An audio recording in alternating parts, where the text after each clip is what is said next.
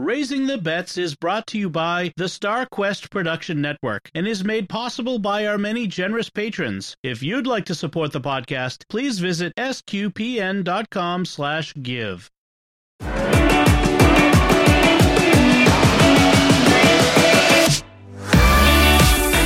You're listening to Raising the Bets. We're a Catholic couple raising five kids outside of Boston. Join us as we share the joys and challenges of marriage, homeschool, and our adventures near and far as we make sense of the world and experience the best parts of our culture. I'm Don Bettinelli. And I'm Melanie Bettinelli. Welcome to Morning Zoo. Sorry. that is like the most over the top reading of Sorry. the intro that I've ever heard. Trying to get inject some energy into this podcast right now. Woo! So I was doing my best morning zoo voice. I don't even know what Morning Zoo is. You know, like morning radio shows, like morning drive time radio shows, uh, where they they're wacky and wild, and they have all kinds of weird, off the wall things going on. And there's a I've DJ never- who talks like this. I've never heard that called Morning Zoo. Yeah, it's it's it's. I mean, it's kind of a thing. I I mean, Is that never, a Boston thing? no. It, I was gonna say it's not a thing they ever called it here in in the Boston area, but they it's a phrase I've heard applied to morning radio in general, like around the country.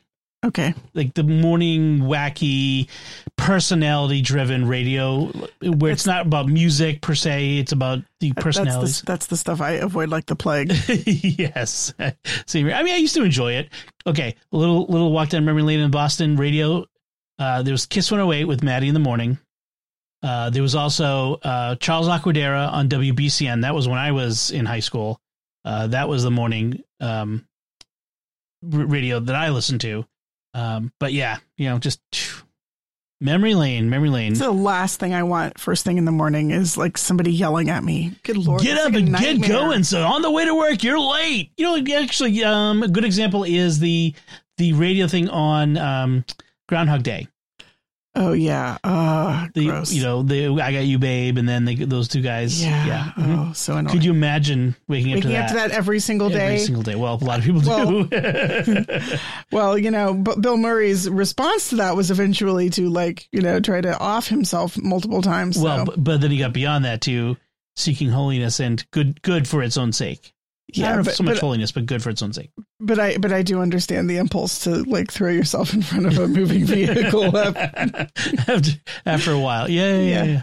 So, uh, all that said, uh, we, we were, I would say, I was making dinner the other night, and as as I like to do, I like to play music while I was making dinner, and yes, you do. uh, I've been obviously playing the '80s playlist a lot. Actually, I don't think that was the '80s playlist. It was just my general, the general random stuff from the music from the um, music library, the our our iTunes or Apple Music library, and Queen's "We Will Rock You" came up, and that Right. that came up gave us the story. Like we had to tell the story of how uh, when Bella was born, Her first night in the hospital. first night in the Salem Hospital, and they had this. So you know, we, we were brand new at all this. It was it was, uh, and uh, it was a very late night. very late night. You had, just had your C section.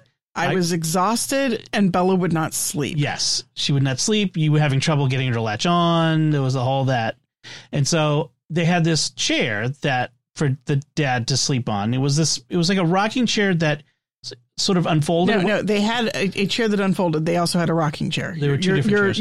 You're you're conflating, Conflating. two different chairs. Okay, so sitting the, the the chair that unfolded was a whole nother story. Yes. the so the I was sitting in the rocking chair, and I've got Bella, and I'm holding her as I'm rocking, and just quietly, It was a very squeaky rocking chair. very squeaky, and it was and it was squeaking like this, E, e, e, e, e, e, e, e, e.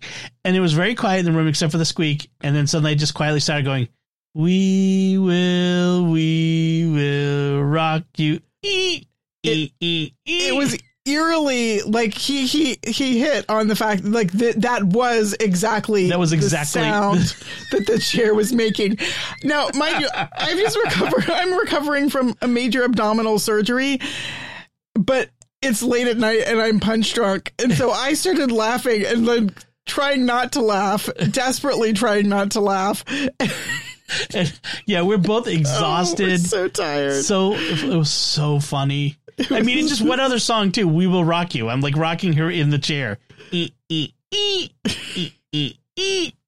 Oh man! So every time I hear that song now, it is it, that comes to mind. And Bella had never heard that song, or she didn't remember She hearing didn't that story. remember the story, and then she's like, "Well, Sophie got Amazing Grace, and and and I got We Will Rock You." yeah, yeah. When when Sophie was a baby, she got sung "Amazing Grace" as her uh, sooth- what was the, the you know soothing song, whatever you want to call it. Oh yeah. What did the other kids? So you, well, so what did you sing? You said we sing "Amazing Grace," and then um, there's another Marion hymn. No, I, I sang Amazing Grace, and I sang Amazing Grace, and I sang Amazing Grace.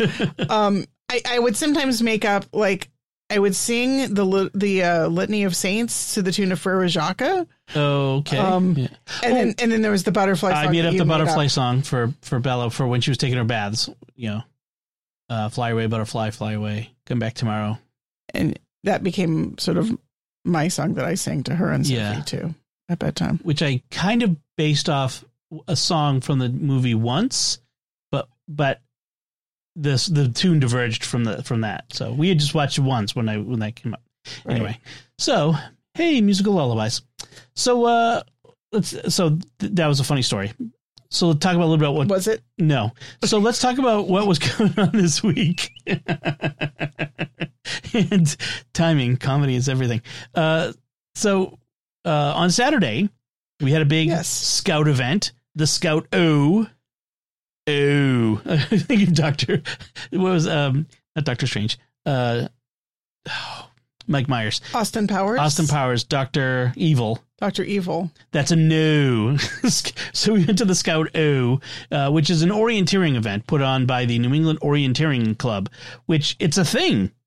like, what do they do? They, they just walk out in the woods and orient themselves? Right. Um, I, I guess uh, uh, there's a there's orienteering competitions, which let me tell you that must be some that's on like an ESPN the Ocho. I mean that's like a that's a sport.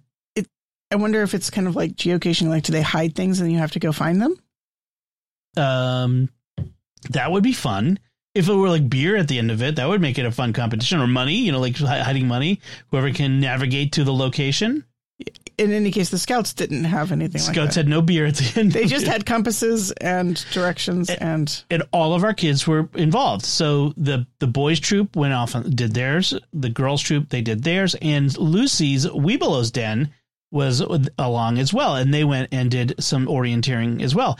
And they were the fastest. They did their route in thirty minutes. The uh, older girls they did theirs in like an hour. I, I asked and they didn't remember. of course I didn't. And then the older boys got lost. they were wandering in the woods. Uh, they eventually found their way back. Um, Now, Ben, ben and Anthony said they both knew they knew where they where they were going. which right. way to go, but the, the the leaders senior were, patrol leader and his assistant. were not listening to the boys who knew where they had gone wrong. And Yeah, so if they'd listened to our boys, Well, they wouldn't have got lost. and also uh, the the boys' patrol leader Davi. He, Yeah. he also knew. Um, and I told them this is a lesson in leadership. Leadership isn't just being in charge. Leadership is understanding the resources you have, including the knowledge of the people that you're leading, and using it appropriately, not just giving orders. Leadership isn't just giving orders. Leadership is understanding, knowing what resources you have. Uh, so that was a, at least a good lesson in, leader, in leadership for them. Uh, so that was all morning. So we, we, we had to get up um, out of the house by 7.30, which meant we left the house at 7.45. Um, you'll never guess who was the last person out of the house into the car. Bella. And uh, so we uh, that was and it's about a 45 minute drive. So we were there around 8:30. We was we had to be there early enough because the parking lot at this scout reservation is really small. It's like compare you've been to Squanto, right? Once. Yeah.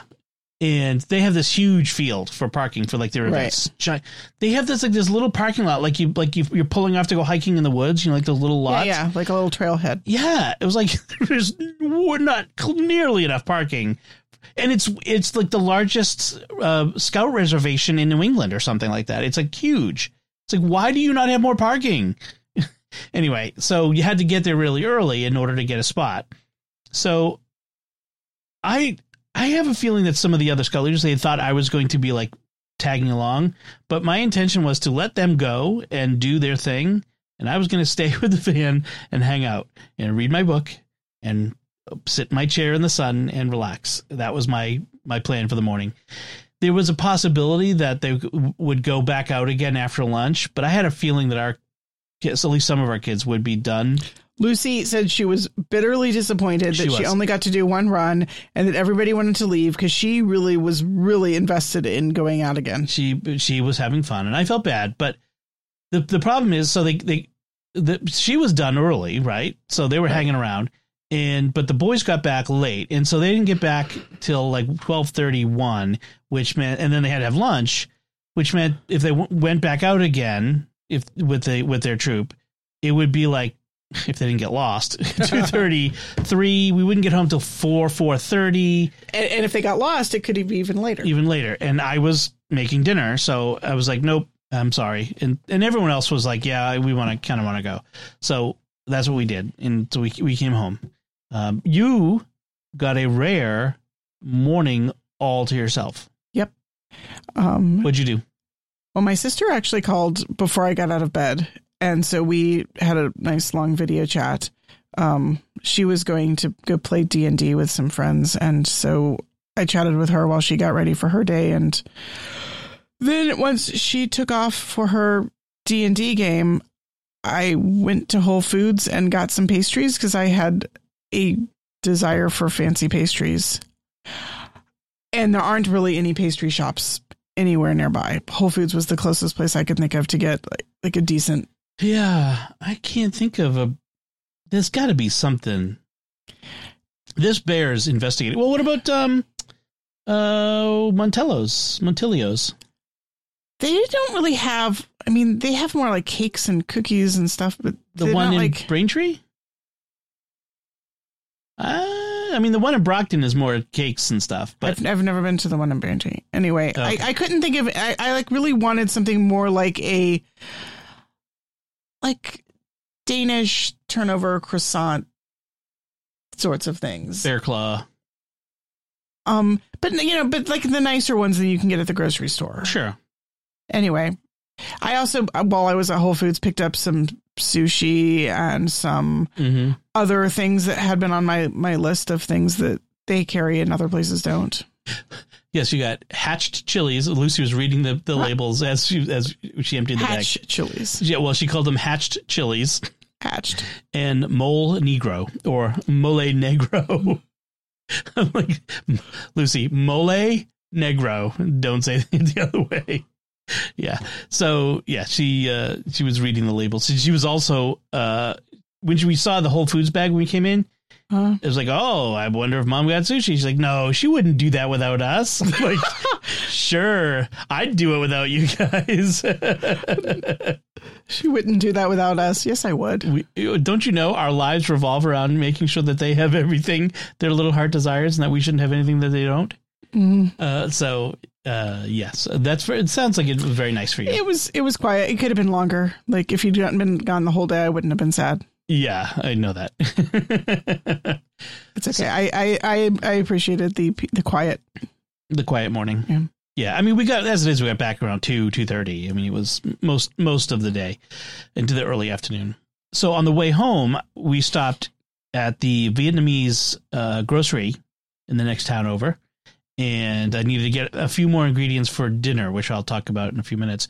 But um, but yeah, that was good. Um, anything else? I'm trying to think of what else was has been going on. Um, not much. I mean, otherwise, it's been It's been a quiet week. been a quiet week here on uh, Lake Wobegon, and although busy week coming up, we're gonna have by the you know by the time you're listening to this, it's already happened, but we're gonna have Halloween, and the kids will be able to go trick or treating.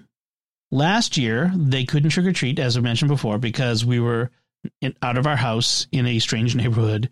Uh, but they all got sick. I forgot they had We all gotten sick. they would have tried to go trick or treating if Yeah. they hadn't been sick. They hadn't been sick, and then we also had that big storm, which had interrupted our search for costumes and that sort of thing. But yeah, it was mostly them being sick. yeah, Yeah, so that I was wasn't. I wasn't going to go let them out infecting strangers.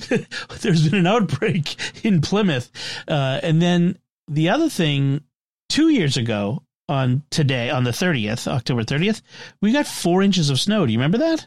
Right. I was just looking at my Facebook memories. I remember saying I remember saying that that the world had decided to to go as Christmas for Halloween. That's right. I remember that now. Man, yeah, um, this has been a a beautiful. Uh, we've had quite a bit of rain, but we've had a lot of beautiful days this this uh, fall. Knock on wood. So, um, all right. So that's what's been going on. Let's talk about what we've been eating. So the I had to get some ingredients because I was going to make this pho ga dish.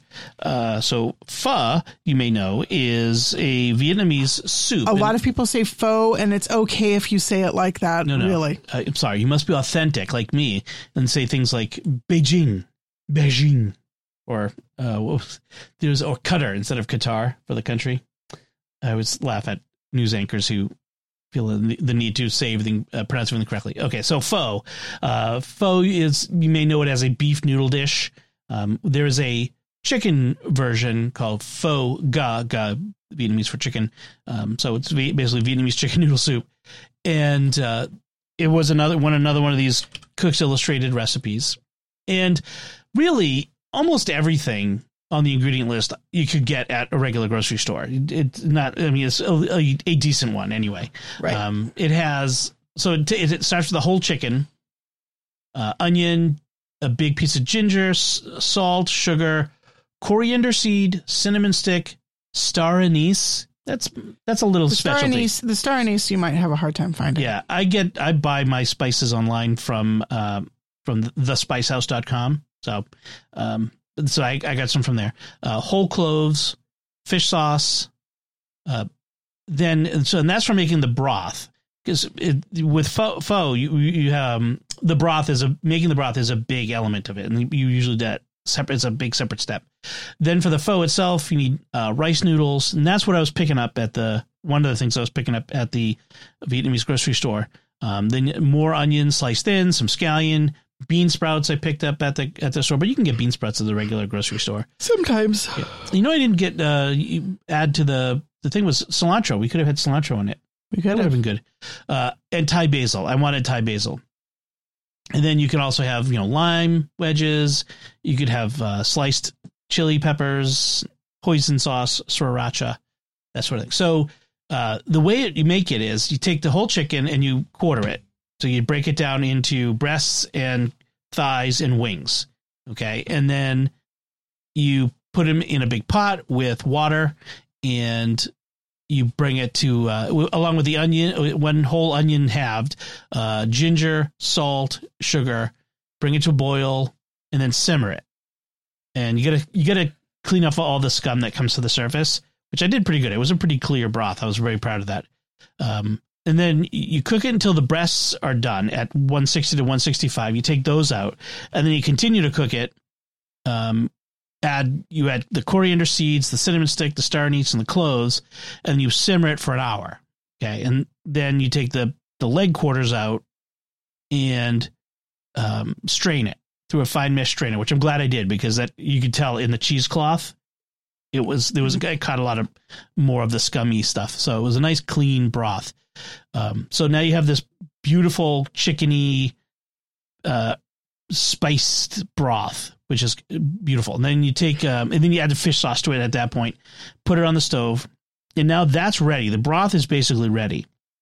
Shred the chicken, you you cook the noodles, which I I have to figure out how to cook rice noodles because they always, when I make them, they always come out a gummy mess. They're not Do you rinse them rinse them. What- after cooking? Uh, didn't say to. Yes, it does. Place the noodles in a bowl, large bowl. Let's sit for 20 minutes. A large bowl of water. Let's sit. Then bring two quarts of water to boil. It- And then bring two quarts to water to boil in large pot. Drain noodles. Return broth to boil. Add the noodles to the boiling water. Okay. Cook for 30 to 60 seconds. Drain immediately and divide among the serving bowls. There's Well, no. Oh, so yeah, if you're if you're going to put them directly into the bowls, then And you pour don't need then them? you don't need to rinse them. But if you're going to like let them sit in a bowl, you need to rinse them under water after you take them out to get rid of some of the extra starch. Yeah. Otherwise, they're going to be too starchy. That must be what it is. It also took forever to cook. They didn't take 30 to 60 seconds. I, uh, the, the rice noodles, there was like two aisles of rice noodles of every varying thickness. I got ones that were slightly thicker that kind of reminded me of what I would get at the Vietnamese restaurant, but I might have might have got away with Did, did you go the with the? Were you following the instructions on the noodle package or in the recipe? in the recipe. Yeah, always follow the instructions on the noodle package. That would be good advice if the noodle package's instructions were not in Vietnamese.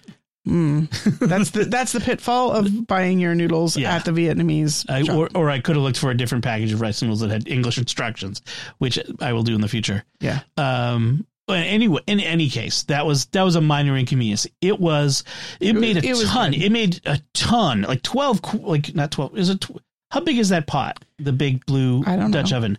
Is it twelve quarts? I don't think so. Eight quarts? I mean, I think it's like nine, eight or nine quarts. It's really big. It was like you should have leftover broth with with this. They the kids and us ate all of it. There was no leftover. There was there was like there was like a, a half a half a quart, like two cups of broth left over. Oh, I also added vegetables. I added shiitake mushrooms and carrot and celery and, and bell pepper, which isn't traditional and wasn't in the recipe, but I wanted to add some more well vegetable to it to, to maybe get the kids to, to maybe eat some of that. They ate some of it, but not much. Um, but it was so good. They all this was a one hundred percent meal. They all raved about it. Uh, and I was pretty happy. Ben Ben wasn't thrilled. He wasn't. He he ate a whole bowl. He ate. He did eat a whole. In bowl. fact, I think he even had seconds. he didn't like the vegetables in it. Maybe that was. He was. didn't like the vegetables, but he liked the broth. He really he really liked that. That in the, in the chicken. Um, and again, it's another one of those soups where you where everyone adds things to it. You know, again that that rule holds up. Kid, our kids anyway like meals where they have to build them themselves. You know, they have lots of little bowls to add things from into their bowl. So it did have a lot of leftover chicken.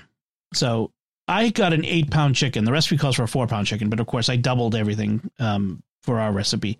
So I had an eight pound chicken, and there was about a pound of chicken left over from from it. So that was pretty good. And so what I ended up doing with that was to, and I also had a bunch of basil, Thai basil left over. It's probably because I like I didn't really put a lot of chicken in my soup. I didn't want a lot of meat. Well, the recipe all just says that you'll have extra chicken. Like it, Oh, it, it has you use a lot more chicken just to make the broth more chickeny. You know, if you if you cooked less chicken in it, then it wouldn't be as flavorful. So they say you save the re- you know the rest of the chicken for another recipe. So I made Thai basil chicken for dinner tonight. Um, I did add another chicken breast because there was only about a pound of chicken left over, so I added some more chicken to bulk it up and to make it enough for a meal for us.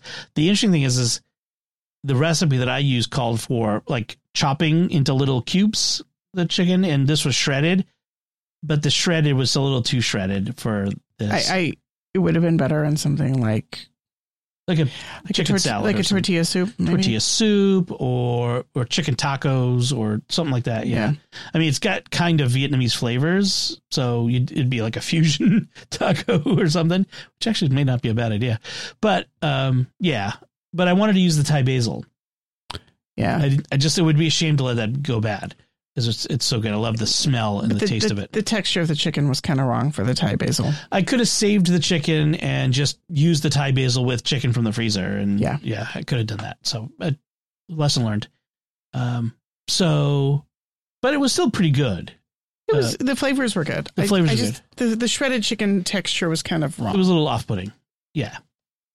So, uh, but I like this was probably one of the most successful new recipes we've had in a long time. So I'm really pleased with that. And it, and it was just, it was, I guess it was really good and it looked good. It was very pretty. So I was really, Mhm. I'm really happy with it. All right. So, um, shall we move on to talk about we, the things we've been reading? Sure. Uh, why don't you tell, uh, tell us about the book you finished? What book did I finish? The Grief of Stones. you literally just told me to I- put it I on the list I- like five minutes ago.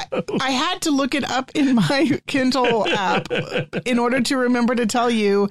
And then, like, as soon as I looked it up, I forgot it again. okay, The Grief of Stones. Okay. Uh, the Grief of Stones is the second sequel to uh, The Goblin Emperor, which I really loved. I loved The Goblin Emperor. It was one of my favorite books of last year or the year before.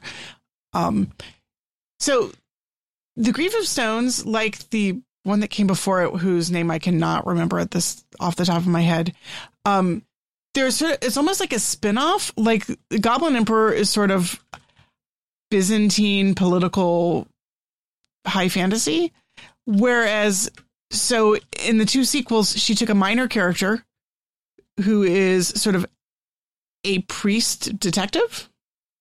And he like then these these two novels are like detective mystery novels, but in a fantasy setting. So the other book was called The Witness for the Dead. Witness for the Dead, right. So in the world of the Goblin Emperor, you have these it's, it's this sort of a priestly class. There's lots of different gods, but the, there's a priestly class who act as the, the witness for the dead um, is like kind of like an advocate. Like if there's a question about the death then they they sort of investigate and then they give an official like witness like telling about the person's life and the circumstances of their death. And it's more it feels like more than just like a private investigator because they're an official government functionary. And they have like this very ceremonial role in the society. And this their their whole culture has this like roles of witnesses for different things. And the witness is sort of as a cleric has a kind of in terms of they almost feel like they're they're sort of witnessing on behalf of the person but in front of the gods or something. I don't know. It's mm-hmm. it's hard to explain. Um, but the witnesses for the dead have a special sort of magical gift where they can touch the dead person and read their memories. Yep. So people come to him. He, so he's he's got this official role, and people come to him. And sometimes it's simple, like in the story, there's this bakery, and the person who had their special scone recipe died, and they don't know where the recipe is. And they, the person had always promised to pass it on at some point but it was a secret recipe. And so he died without passing it on. So they go to the witness for the dead and they say can you please help us find the scone recipe? So he goes and he touches the dead body and he's like okay i'm not exactly sure how helpful this will be but i'm getting an image of nutmeg and they're like, we tried putting nutmeg in the recipe. It wasn't right. And he's like, no, where do you keep the nutmegs? And they open up the box and it has a false bottom. And so the recipe was under, was in the nutmeg box.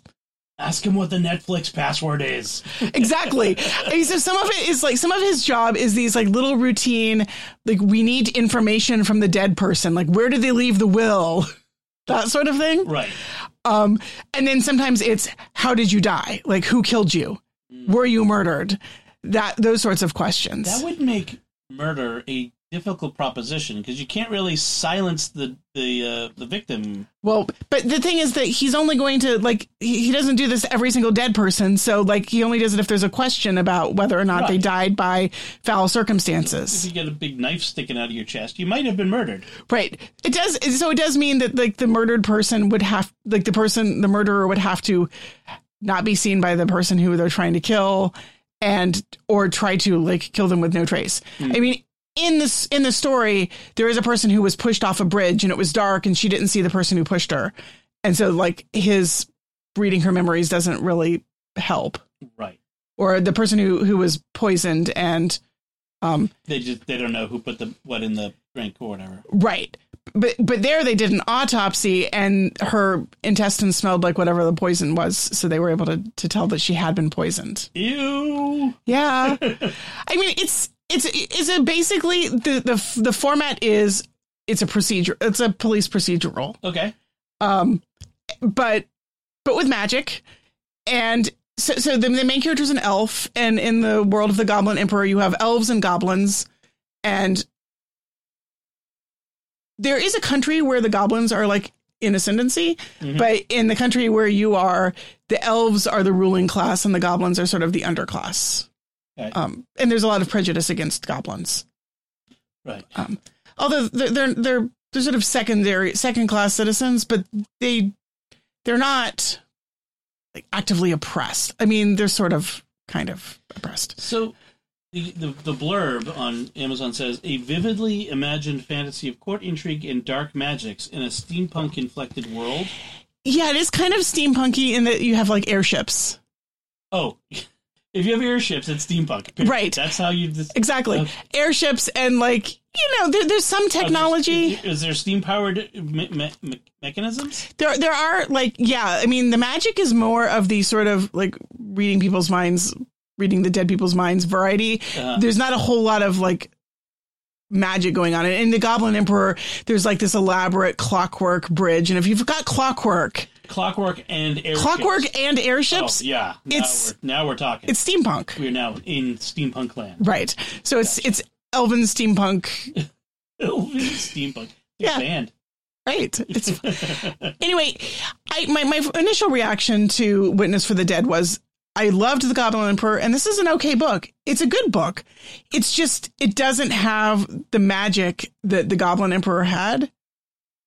But it's good. It's like they they stand on their own. It's just it's almost a different genre because it's it's a It's a detective. It's a detective novel. Yeah. It's a detective novel set in the same world. Interesting. There's apparently a third one coming. The Tomb of Dragons. Ooh, that'll be good. Yeah. Um. So, cool. So yeah, and then I'm I'm reading more John le Carre. I just got a new one. Speaking of spy novels, Speaking of spy I novels, finished another novel. woohoo! Uh, this is the twelfth book in the Mitch Rapp series. Um, it's another one of those um, Mitch Rapp. If you saw the movie American Assassin, starring, um, he was the first Batman movie. Michael Keaton, Michael Keaton. Michael Keaton. Michael that's, that's what I meant. So Michael Keaton was in that. So American Assassin was sort of the origin story, based on the origin story of Mitch Rapp. So Mitch Rapp is uh, America's number one assassin who hunts down bad guys and terrorists and, Okay, and works for the CIA. Well, in this twelfth novel, he's gotten himself into a point where there's a new president and the first lady in the White House who are bad people in the sense of they're they're not there because they believe in America that that you know they're, they're there for the power. And they and he's a demagogue. He's really is able to whip up his people his minions. And um, his plan is to clearly for him to serve two terms then his wife will serve two terms. And by the end of the 16 years they have this plan to basically under, undermine American democracy and take permanent power um, okay. So they want to create a, a they're, they political want- dynasty. Yes, they're they're going to create an autocracy by by the dint of ginning up their demagoguery and you know people's acclaim. People will demand that they be uh, remain in power. So, and they're a real threat. So, standing in the way is Mitch and the people around him, including the, the director of the CIA and this sort of thing, and the richest man in the world, who is the world's first trillionaire who Mitch has happened to have recently saved his life from uh, an attempt on his life that it was orchestrated by the president of the United States. Sees him as a rival. So it's a very convoluted thing. Mitch has a family now that he's taken care of, and and how does he get like how how do you go to war with the president of the United States without a killing uh, his the people who work for him who are your friends and or and or just good loyal Americans who are doing a jo- doing their job, The people, the Secret Service, Secret Service and military and other people like that, right? Guy. Um, so how do you you know and and go to war with him without destabilizing the American government and America and the world? Uh, so it was interesting from that point of view. Like, how does he get out of this situation? And um, there's several. And meanwhile, they keep sending assassins after him. And how does he get out of it? And uh, so it was a pretty good book. The first third was a little bit. Some of these, sometimes these stories, it feels like the author is like, "How bad of a hole can I dig? How deep in the hole can I get this character?" Uh huh. and, and then watch him get out of it. And it's the digging the hole that sometimes gets me. I just, uh, it's a, it just seems so hopeless and like a slog down, down, down. I'm like, can we get to the turning point where things start to get better and better and better? Because Right. I just don't like that down, down, down part to go on too long. So that, but it's pretty good. I mean, it's twelve novels in. So the, the the author, the original author, is Vince Flynn. He's died, which is kind of interesting because it's like the um, Tom Clancy, Right, Tom Clancy. who also died, and his series is being continued by another author, and this is the same way. I don't know how much longer this can go. I mean, the first when when this first started, Mitch, the the, the backstory for Mitch Rapp is that his girlfriend died in the Pan Am uh, Lockerbie bombing in 1983 when he was in Uh-huh. college. Like if if this like they've quietly ignored that by this point because at this point Mitch would be in his 60s. Right. He would not be super assassin. He'd be I'm getting fitted for a walker, not, uh, not literally, but he would not be an American assassin. You know, at the peak of his, you know, or or just past the peak of his uh, vitality. Um, he'd be, you know, heading out the pasture. So they've quietly ignored that in order to keep the series going. Right, right. The the we're up ignoring the timeline, wave hands, pretend like it doesn't exist. Right. It's it kind of like they do with James Bond. You know. I mean, Right. There's no there's no way James Bond is he's like eternal, immortal. James, James Bond is like 110 years old right now. he's Highlander. if you were. Yes. So, well, Sean Connery, Exactly. the Spaniard. So, um, with the Scottish accent. So, uh, back to Mitch Rapp. I don't know how much longer these the books can continue to go on and still be Well- interesting and that sort of thing. And still be interesting. Like they could keep going and going Oh, and going yeah. like the Energizer Bunny. Yes, there was a series I read when I was younger about this um, Marine whose family is murdered by the mafia, and he's like a top Marine sniper, and he comes back on bereavement leave and then goes on a one man uh, vengeance spree against the mob in America, just hunting down every mobster he can find in America. Uh, the Executioner series, but they went on for years and years and years with that, and they just they got to the point where they were they were it became a, a book of the month thing, where they would pump out a book every month. It was a like it was a factory operation. It was pulp fiction. Like Uh-huh. it was yeah, um, and it just got ridiculous. Like just I, I I lapped him up because I love this sort of story, but you know I got I I, I outgrew it at one point. But anyway, so that's Oath, of Loyalty by uh, by Kyle Mills is the uh, author now. So things we've watched. I finally got around to watching Top Gun Maverick, and let me tell you, it was everything everyone said it would be. I, everyone I, I talked to said it was really good. Oh, it's a really good movie. And the funny thing is, it's not a complicated movie. Um, there's not a lot of. Uh, it focuses on Tom Cruise's character Maverick, um, Pete Mitchell. That's right, his, his character's name. Um, doesn't really focus a lot on the background, char- uh, the secondary characters. It mirrors the first movie. Doesn't doesn't copy it, but it sort of mirrors it. There's a big mission that that takes up the final set piece. There's a love interest that he's trying to you know work with its competition. But in this one, it's about him being put out to pasture in his career, 40 year career of being a maverick, bucking the system has caught up to him, and he's you know th- every, there's a lot of people out to get him. Really nice moment was Val Kilmer in it as Admiral Iceman Kazansky.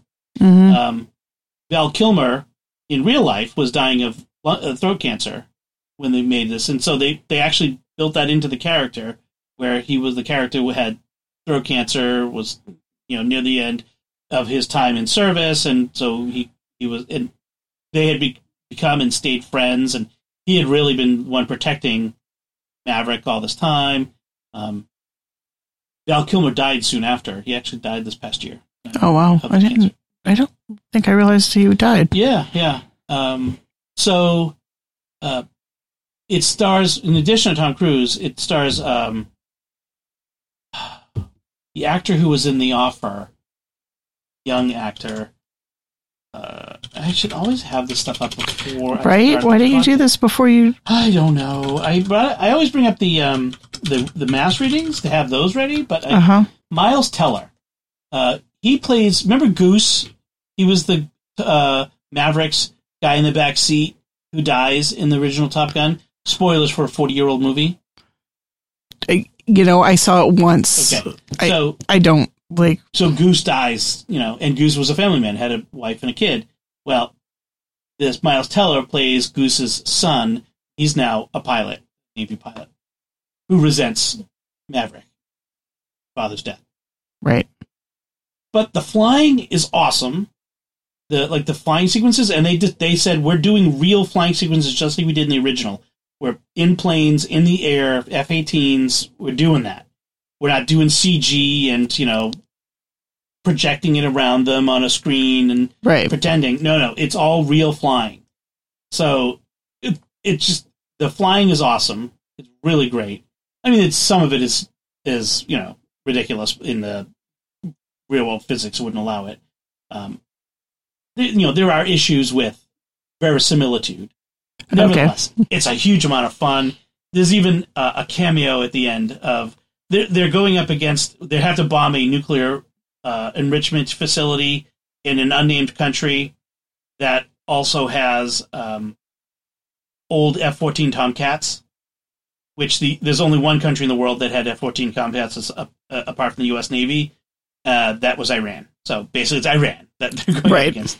Uh, and so at one point, he, he and Rooster, that's Goose's son, have crashed in after the mission. So they're really committed to the the bird nomenclature. apparently with these characters. I, I'm kind of spoiling a little bit, but um, there's an F-14 that shows up at, at one point, which is like yes, it was a it was a great moment. Um, so it was a good movie. It was I I really enjoyed it, but but even more than the movie, it actually impacted me emotionally because it takes me back to a very important time in my life.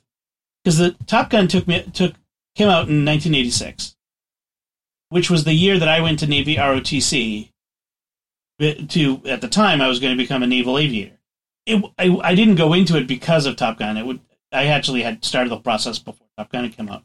Right. But Top Gun came out that summer as I was going into college and ROTC. So everyone, all of my classmates who were there, were all like super pumped. This was big, and so it kind of brought me back to that. Like hearing the they play the theme music, dun dun dun dun dun dun dun dun you know, the, all that. It's all in there. I mean, it was really, I don't know, it, it really hit me on a, on another level.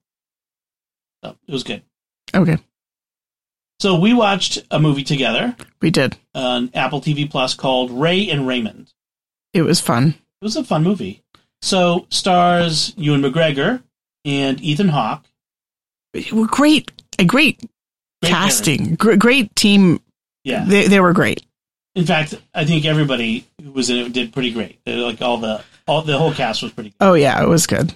And they play two half brothers whose ab- abusive father that they haven't been in contact with for years has died.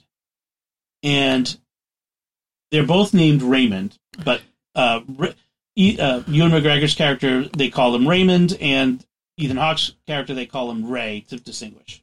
Right. They have the same father but different mothers. And evidently, the the two mothers had become good friends after Divorcing. both both.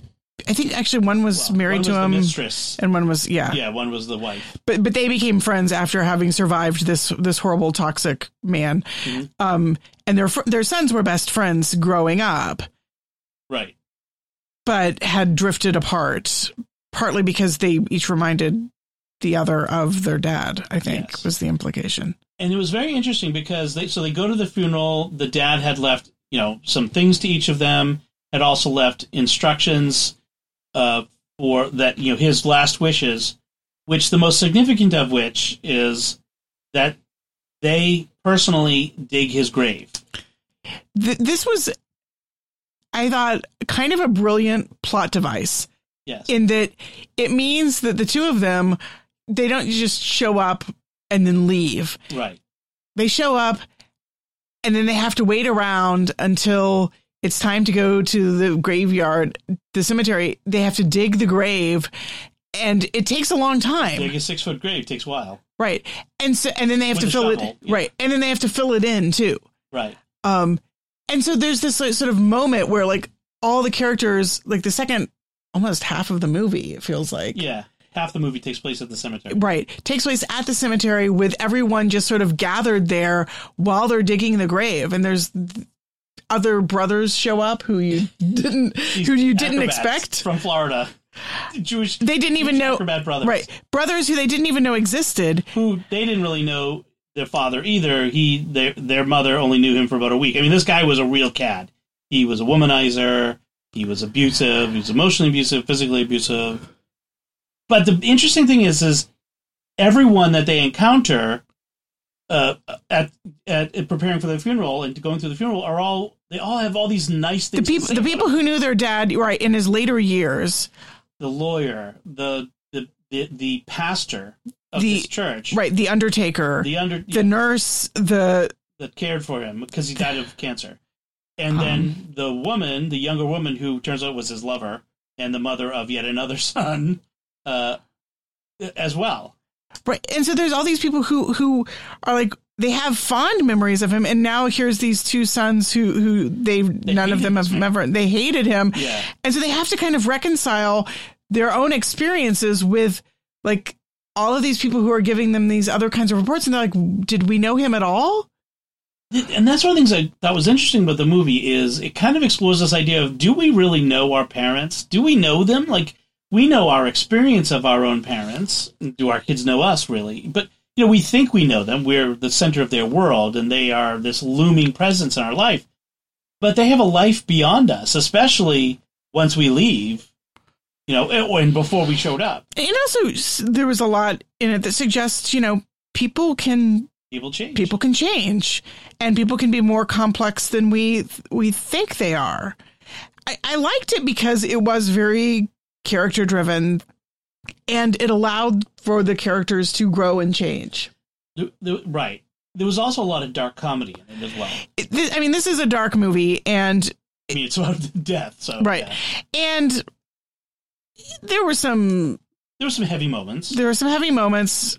There's also some language and some some It wasn't nudity, but there was suggestion of uh, extramarital activity. yeah.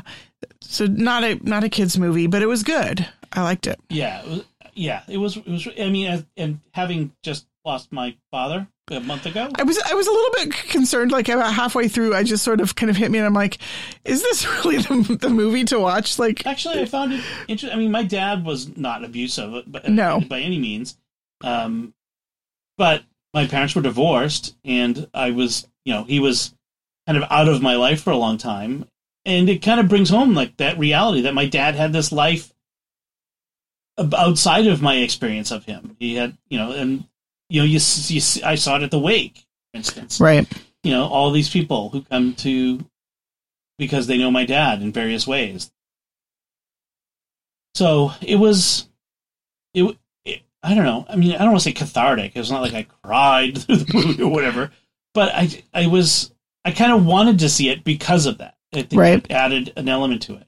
Uh, I really enjoyed the characters. The Ray and Raymond were both interesting characters in their own right.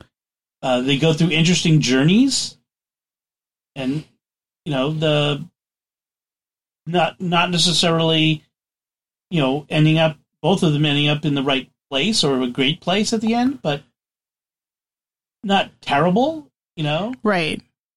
It's it's not one of those movies where like people they have come to Jesus moments and like suddenly their lives turn around and are going to be better f- for it. yeah, But it was it was a sort of um but it was a good story. yes, it was. There were times, there were a few moments where it felt like a play. The dialogue had sometimes some of the the scenes, especially when it was just Ray and Raymond together. Uh-huh. It there were moments where I felt like I was watching a play that had been filmed with the particular rhythms or something about it that, and it reminded me that both Ewan McGregor and Ethan Hawke are people who have you know done work on stage as well as on film Right. and there was a quality about it that made made me even wonder if maybe that had originally been a, A stage play. a stage play. I don't think it was. It- the The screenplay was written by the director, so I don't think he wrote it as a stage play and then turned it into a film. Yeah. But it had something of that quality to it. Well, I think the fact that they were limited uh, sets, limited locations, helped with that feeling. Right. But it was also just something a quality of the dialogue itself. The the the words and the way they spoke them. There, there's a certain measured quality to it. I, it kind of it's hard to put my finger on, Yeah. but sometimes there's something different in the delivery of a stage play versus versus a movie. There's well, there's a quality to the dialogue that's much more conversational, I think, in stage plays often than in movies or TV. Mm-hmm. Uh, and I think that was the case here. It was the quality of the dialogue was much more casual. That's how I kind of felt it. Uh, but a good, good movie. Recommended. Apple TV Plus. Things we watch every time we watch it on Apple TV Plus. You know, it's always been good. They really have. They keep a high standard. I haven't watched everything on Apple TV, so I'm sure there's things I wouldn't like. But the things that I have said, oh, I might like that. We have. Uh, one of the things we're going to watch next on this on Apple TV is um, the greatest beer run ever. That looks good. That does look good. Yeah, which had a Vatican screening, which I'm dying to find out why. Like, what is it about this movie?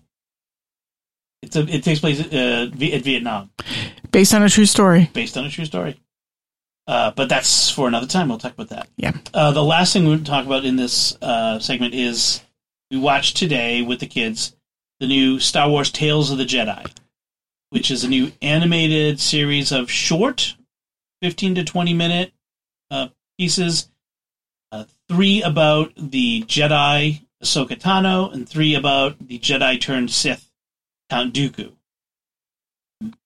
Filling in, I think, gaps in the stories of what we know of them Right. Stuff that fit in kind of between Rebels and Clone Wars in the movies. and the movies. Yeah. Um, I liked them a lot. The kids loved them. Yeah.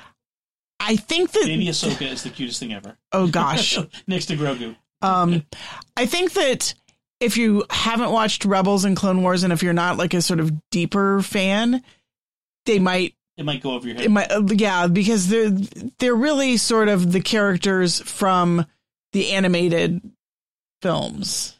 Right. You do see Qui Gon Jinn as Dooku's apprentice at one point. Right. You see the point at which Dooku moves fully over to the dark side and becomes a Sith apprentice. Right. This really showed Dooku's journey from Yeah. from Jedi Master to Sith Apprentice, and I liked that story.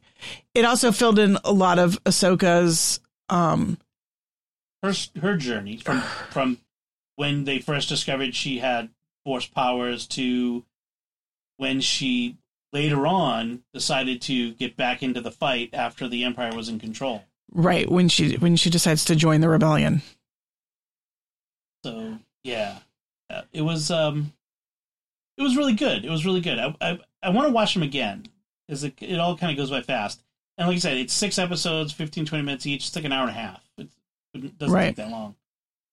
So really good. If you're if you're a star wars fan at the deeper at the deeper level a little bit deeper level you'll enjoy it and that's on disney plus so let's talk about the homily this week so the the readings, as a just as a reminder, thirty first Sunday in Ordinary Time, was the gospel was about Zacchaeus, the tax man, the which chief, is one of my favorite stories as a kid. uh, the chief tax collector in Jericho, who was short and wanted to see Jesus, so he had to climb a tree. Yep. I can identify with this man. So I really liked Father Emmanuel's unpacking of this story. yes, Uh, but he started off with telling a personal, uh, a personal story from when he was in seminary in Nigeria. right. Uh, he said when he was in seminary in Nigeria, they spent part of the time being sent to parishes, just like seminarians are here. But he was sent to a rural village, um, where the people are very in, in rural Nigeria in the villages, people are very, very poor. Mm. And it said he said that the families took turns providing one meal a day. Yes, And so that was all he was getting was one meal a Which he was not used to one meal a day. and he said he was very hungry. And then uh, this elderly woman came and she said that she wanted to, to bring him some food. and she would start bringing him food every day. And he said it was really some of the best food he'd ever eaten. It was really, really good. And so he was starting to look forward to her coming. And then the elders of the village came and they They told him he should not eat the food. he should not eat the food from this woman because she had been a sinner in the past. She had gone to the city and she'd been engaged in prostitution. And therefore this woman should not give you food. And he said Shunned. He said, Here he is. This is the best food he's ever eaten, and he's, very So hungry. hungry. and the food is so good. and and he says to them let her be i don't know it personally this is stuff from her past it's not from the present it's not really any of my business he didn't explicitly draw the connection but like i'm thinking as i'm listening to this well jesus would have taken the food from her Right. She was trying to do a good thing. Right in fact perhaps she was in fact was motivated repentant. yeah motivated by her her pa- sinful past certainly she was doing a good deed of you know one of the works corporal works of mercy of feeding the the, hungry. the hungry seminarian. Uh, you know, one of the things I liked about this is the, apparently in Nigeria they call seminarians small father, small f- little father little father, or small father. I Yes. thought that was very funny very cute. I like that. I like that small father. Um, but he said like his role in the village was to be sort of a catechist and lead prayer services because these are places don't don't get a regular priest Yeah, the priest would come on a circuit, uh, and so he was helping to catechize and you know do service services. What do they call uh, communion service? So, yep. so then he talked about the gospel itself, and he pointed out that the name Zacchaeus is a word that means pure, which is ironic given that he's the chief tax collector. Right. He also filled in some background. He said that Jesus is entering Jericho, and at the gates of Jericho, he had cured a blind man at the entrance to the city um, who had begged to see him. And so he said that in a way we can we can see this story as being about seeing Christ and Christ seeing us, which I thought was a really nice you know, reframing the story Right. from what's left out uh, or what's not included rather in the lectionary and So- that jesus also wants to zacchaeus also wants to See. see, jesus Right. Now, it, this, the gospel points out that he is short in stature, and Father says it's not just pointing out that he's physically small, but he, in the in the eyes of the other Jews, he's insignificant. He's he's small in their eyes because he's he's a collaborator with the Romans. We talked about this last week. You know, collaborator with the Romans. He steals from his people. That's just the job of a tax collector would, was to partially to steal from the people. Um, he's a he's a bad person. so we're talking about moral stature as well as physical stature when, when we say s Right. he's small in stature it's it explains the detail of why he needs to climb up the tree but it also explains how he's perceived by the people around him Right. And he's been ostracized and isolated in society. He's basically what we would say is canceled. he's been canceled by society. Um, and so we hear that then, you know, Zacchaeus has climbed a tree to see Jesus. And when he reaches the tree, Jesus looks up and speaks to Zacchaeus. And Father said that's significant because Jesus raises his eyes to Zacchaeus because Jesus has placed himself in the servant position below Zacchaeus. right He has come to serve us. He has come to, to you know, like later on, he'll tell the apostles to wash the feet of each other. Right, This is Jesus' basic stance before humanity is he's come to serve, not to be served. Yes. And Jesus says, I today I must stay at your house. Not you know, is it convenient for me to come by? Um, I might want to swing by later. No, no. I must stay at your house. There's there's an inner need, Father said. There's a need for Jesus to be there. Because he sees him with with love. Right. And and so Zacchaeus receives Jesus with joy. He climbs down and receives Jesus with joy. He welcomes Jesus into his heart and into his home. What another detail that Father pointed out that really struck me is that Zacchaeus' name, the name means pure or righteous. Right. And that what Jesus calls him by name, he doesn't like everybody else refers to him as the tax collector, but Jesus calls him by name, righteous one, pure one. And Jesus sees seeing him with the eyes of love, sees him as pure, just as God that's that's what Jesus' mission is, is to see us as we should be, as we can be, when we repent of our sins, we will be pure in his eyes. Right. And Zacchaeus had to invite salvation into his home, to welcome salvation in, and only then could he receive the joy that he was seeking. And he was welcomed. To, he didn't repent first. He didn't throw himself down to Jesus' feet. Jesus said, "I have, I must stay at your house," and he said, "Welcome." Later is when Zacchaeus, uh, you know, after this, I mean, at this point, but like he welcomes him first, then he repents. He offers to do penance, to give away half of his possessions to the poor.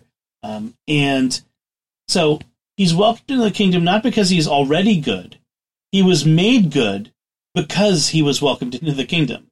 You know what I mean? That's the thing is, is we, we don't have to be perfected before we are where Jesus embraces us. Right. We are perfected when Jesus embraces us. Right. Jesus reaches out to us in love, not as our judge, but as the one who wants to save us, who the one who wants to serve us, right? The one who wants to love us, the one who wants us to welcome him. He's extending salvation, offering it to us before we repent. Like that is already on the table for us. He's giving it to us. Our repentance is our accepting what he's already given us. Yes. It's not payment. Like uh, like salvation is not payment for our repentance. Salvation is already on offer. Right. Repentance is our response to the salvation which God has already given us. It is the appropriate response. Yeah. I mean and you know that it is here's salvation. Are you going to take it?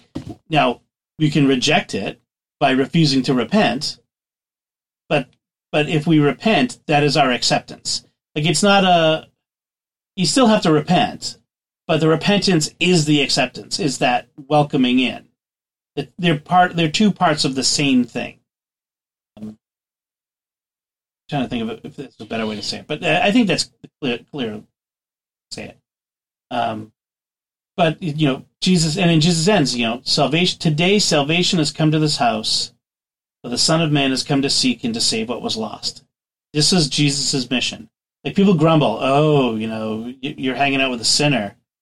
This is the mission, and that's what Father could, you know, when he was a seminarian, he might not have had the wherewithal, the quick wit to say it at the time, but this is what he could have said to the village elders: is I am here not to just hang out with you righteous people, but to come and save the lost.